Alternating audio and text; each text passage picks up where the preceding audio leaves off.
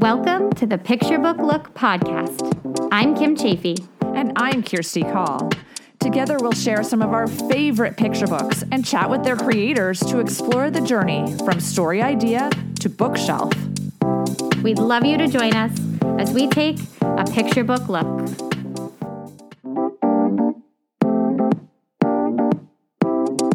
Feeling stuck in your creative journey? Needing to change your narrative? Everything you want is possible. As a therapist trained life coach for creatives, I'm excited to help authors like you create clarity and build self confidence so you can achieve your dreams. Kirsti can help you get the drama out of your life and into your art. Visit kirsticall.com. That's K I R S T I N E C A L L dot com and register for a free consultation today. Hooray! I can't wait for us to work together to get you where you want to be.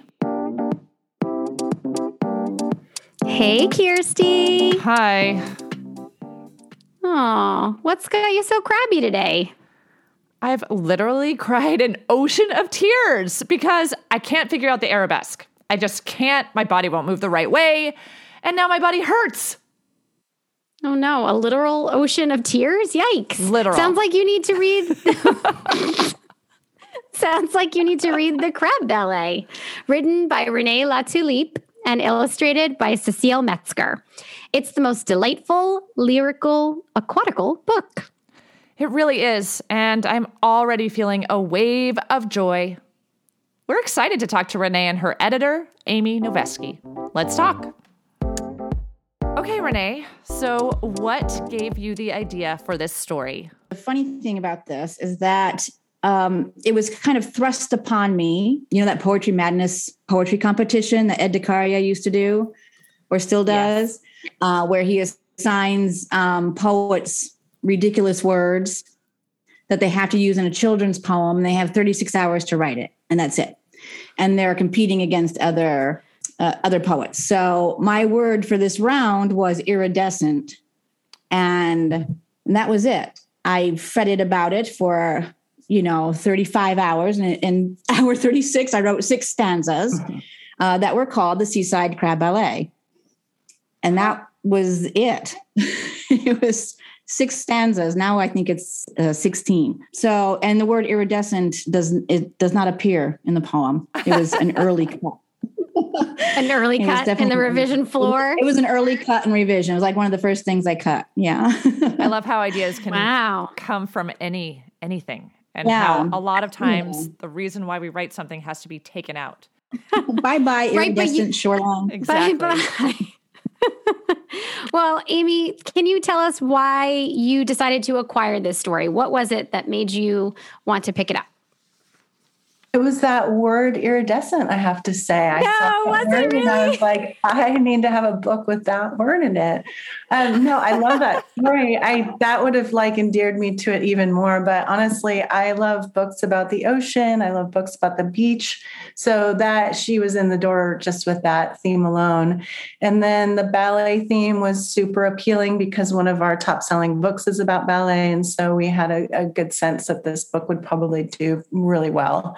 Um, and then to the French terms, we all um, are uh, Francophiles at, at Cameron Kids, and we love French and we love the French language. And so to have all the French balletic terms in there too, which is sort of an educational component. So it works on so many different levels, and it's just beautifully written and, and funny too. I mean, dancing crabs what's not to right love? that's so true exactly can you give us a look into what your illustrator selection process was like um, yeah, so for every book, it's sort of wide open, and we spend a lot of time looking for artists. It's one of our favorite things to do. Art director Melissa spends a lot of time on Instagram um, looking at illustrators, and I think that's where she found Cecile and has always been a fan of her work and um, thought she'd be perfect for the book. And we agreed, and she agreed. And so um, we were really excited. You know, oftentimes books take um, many, many tries to find the right illustrator or to find someone who's available um, for the book to illustrate the book. And in this case, Cecile was was not only interested but available. So it was just we were we lucked out with her. Yeah, yes, perfect. We really did. It's um it's so beautiful.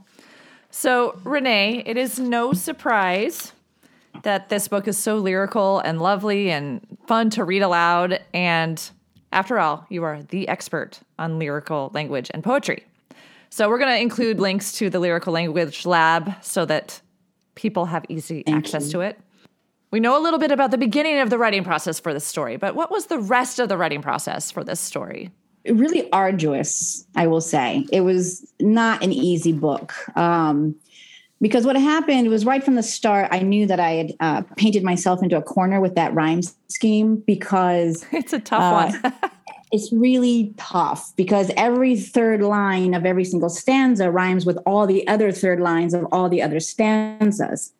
So my first third line in the first stanza is uh, is show. The word is show.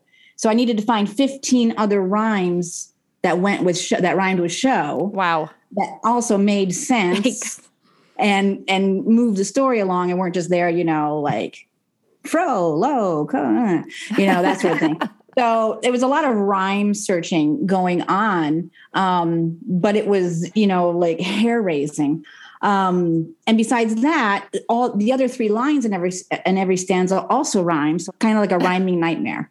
Um, and then there were the French ballet terms that get in there as well, and that took a long time to wrangle um, that element along with all the sea creatures because the ballet move had to actually be something the creature could do, Right. like the urchins dancing on Pointe and the uh, the glissade of the jellyfish. You, you know, you just couldn't have random pairings. So uh, there was a lot of research involved and lots of lists of rhymes and ballet words and um, thesaurus uh, synonyms, and it was just just like a, it was like a huge puzzle huge. I mean rhyme is always a puzzle but this one was particularly puzzly.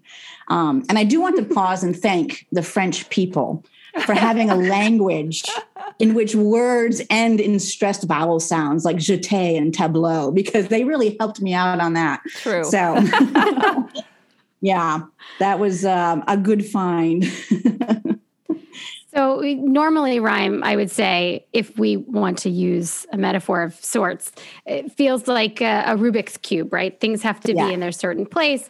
But it sounds like your Rubik's cube was one of those large, like six-sided kind of Rubik's cubes that all had to be working in order for the whole piece to come together. And you did it. Well, yeah, It's lovely, Uh, I did, yes. but I was petrified, petrified, absolutely terrified of the thoughts of of receiving edits from Oh. Amy. Well, we're going to be talking about that soon. Do you have a writing schedule or any healthy No. writing habits that you want to share with us? I our am listeners? terrible. No, um, Not one. Well, huh? you know, of course, uh, the main thing that I do, since I do write mostly in free verse, actually, uh, this happens to rhyme, but um, free verse is kind of my thing. And I just read it aloud ad nauseum, constantly, constantly, constantly, over and over and over and over and over again. And I do the whole conducting thing. I'm very um, physical when I am reading aloud because I need to feel it in my muscles and everything. It's something I have to do. I don't know, a little bit of a music that I'm not a musician or anything, but I just have to feel that rhythm and if it's working. Uh, so yeah, I do get very physical with it, and I do suggest that writers do that. You know, even if you're writing in prose, it's important to to do that read aloud on your own and get physical with it. You know, get out of your chair, conduct it. I conduct it like a like a symphony. But you know, lyrical prose or any kind of prose, it's the rhythm um, and the music in that prose is so important. So I suggest doing that uh, as well.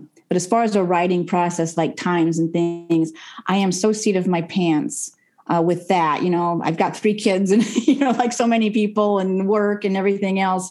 Uh, it's very noisy around here. So, yeah, it's just, you know, like so many of us, squeezing it in when you can. Mm-hmm. And it is. I love it.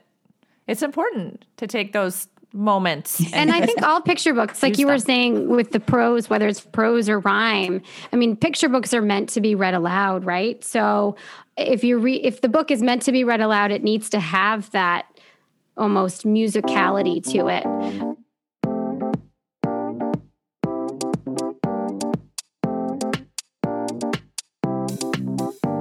Well, Amy, it sounds like uh, Renee was a little nervous about the edit notes, but can you share with us some of the editing process?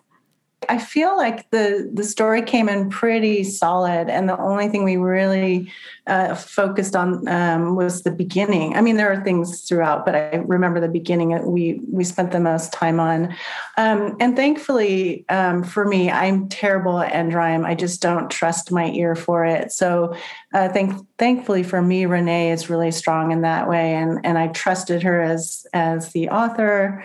Um, and I really do. When when when authors choose to write in rhyme, especially end rhyme, I feel like it's really important to um, to as the editor to trust that they've got it, that they know what they're doing, that they can hear it, um, because I'm really relying on them to know exactly how it should be and what they. Tr- really believe is the best word and word choice. And if it's not, you know, hopefully it's reading well to my ear or sounding well to my ear as well.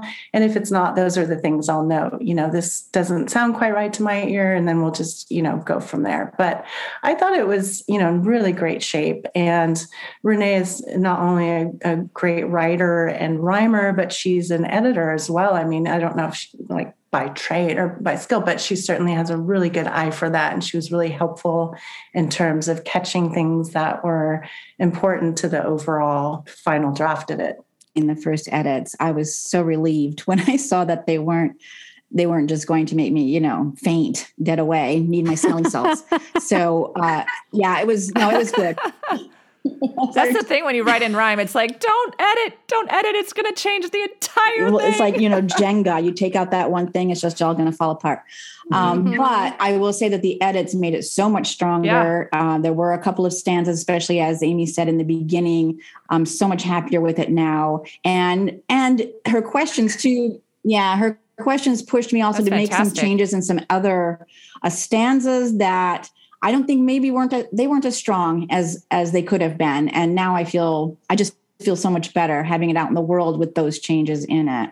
And one of the funny ones for me was uh, the end because we also worked on the end, the, the, the tops and bottoms, let's say. Um, and one of her suggestions was uh, changing something in the last stanza to use the word bravo or something like that. I think I don't know if I had encore. I don't even remember what it was. And I thought, oh no, no, no, no, no it doesn't fit with the meter because it's iambic meter, you know, da da da da da da. And bravo is bravo in Italian. But then oh. I discovered that in oh. French it's bravo. And I, I was like, thank you again, French people. yes.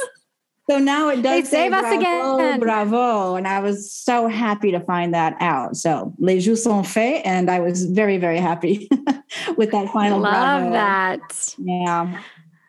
So yeah, was- when did you have to cut out the word iridescent? How did that come about? That actually came from my agent a long time ago because yeah i wrote this in 2015 and i mean um, the first poem which was short and then I took a year to expand it. And a year later, I gave it to my critique group. And then several months later, um, I had it in a shape that I sent it to uh, my agent, who was not my agent at the time. It was a you know a query, um, and she became my agent. And she had some um, suggestions as well because she thought that the second part of it after the intermission was a little light. So she wanted me to balance it out. It took me one year to get back to her with new stanzas. One oh, wow.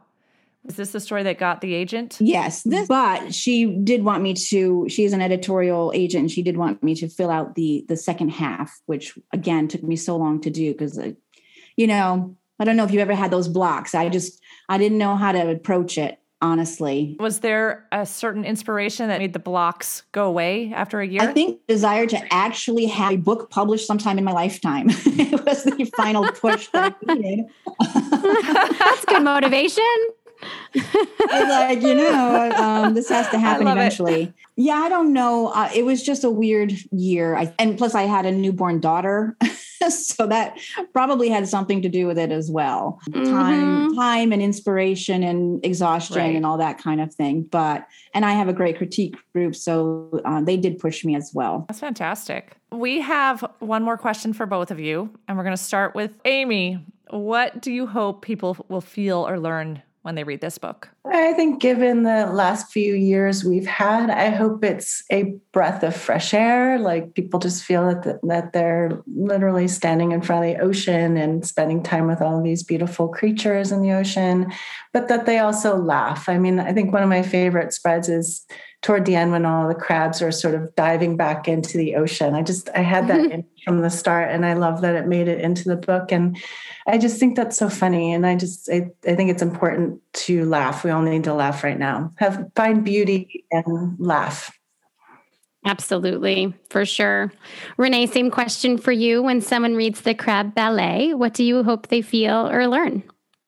Well, first, I hope they just enjoy the story and the language and sort of get lost in the in the sea creatures and the you know just the language and the musicality of it. Uh, you know most of what i write involves the arts in some way um, simply because i think practicing some kind of art or craft is essential for like every human being to do uh, no matter what their age.